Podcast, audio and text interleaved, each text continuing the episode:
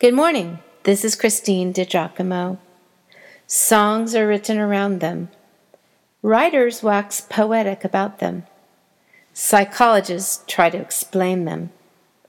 Artists capture them through expressions and soulful eyes.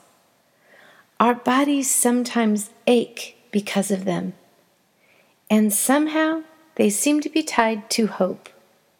They are as much a part of our DNA as our eye color. Question is, what do we do with our longings?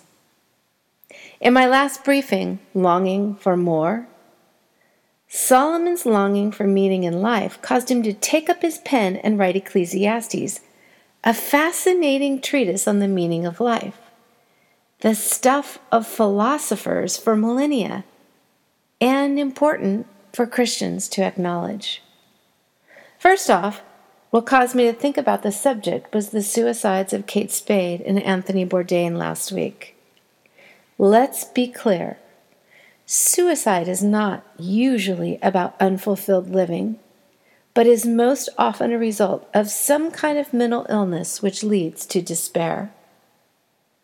Just this time of year, several years ago, one of my FCA students called in tears to tell me her mother had killed herself that morning. Absolutely heartbreaking. And here's the thing this was a Christian woman with a loving family and a meaningful job. Depression just beat her. She knew the meaning of life, had her priorities straight, and all of that. She just lost her own mental battle. If you are there, please call 1 800 273 8255, the National Suicide Lifeline. Secondarily, I am aware of my own longings, and I have been thinking long and hard about them. The Hebrew word Solomon used when he said, Vanity of vanities, all is vanity, is havel. It means breath more narrowly, mere breath. The older a person gets, the more she realizes how true that is. Something akin to what James said For you are like vapor that appears for a little while, then vanishes. Solomon considered education, intellectual accomplishments, satisfaction through pleasure, things like laughter, wine, projects, possessions, sexual pleasures, all things he referenced here in the book. Denying himself nothing, he still longed for more. His job, 40 years as king, still did not do it for him. Religion in itself did not, unless it pointed to relationship.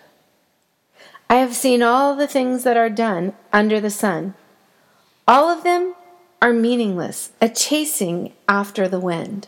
Ecclesiastes 1, verse 14. Could that be so? All are meaningless, a chasing after the wind?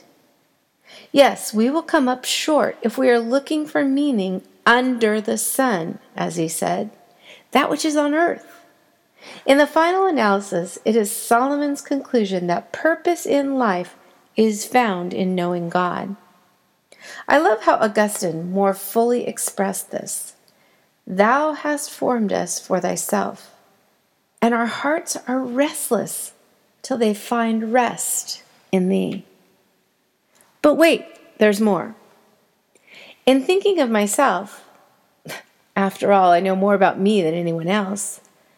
I know I have a strong faith in God and in His goodness his plans for my life, which is why I know my purpose, and yet I acknowledge I have longings too. In my early acknowledgement of these pangs, I felt a little less than, so I took them to God in prayer. And here is what I came up with as I prayed, writing in my Moleskine. Oh God, you are the rudder in my life, the anchor and my port in any storm. I rest my case in, on, and with you, God. And like the psalmist, I know that in your presence is fullness of joy. Truly, my longings point me to God. I looked up that verse, recalling just that phrase. Check out what the whole verse in Psalms says. You make known to me the path of life. This is the same verse. You will fill me with joy in your presence, with eternal pleasures at your right hand. Wow. Meaning, joy. Let's hear it again. You make known to me the path of life. You will fill me with joy in your presence, with eternal pleasures at your right hand. Unpacking a little more of our longings next. Did you know they have great value?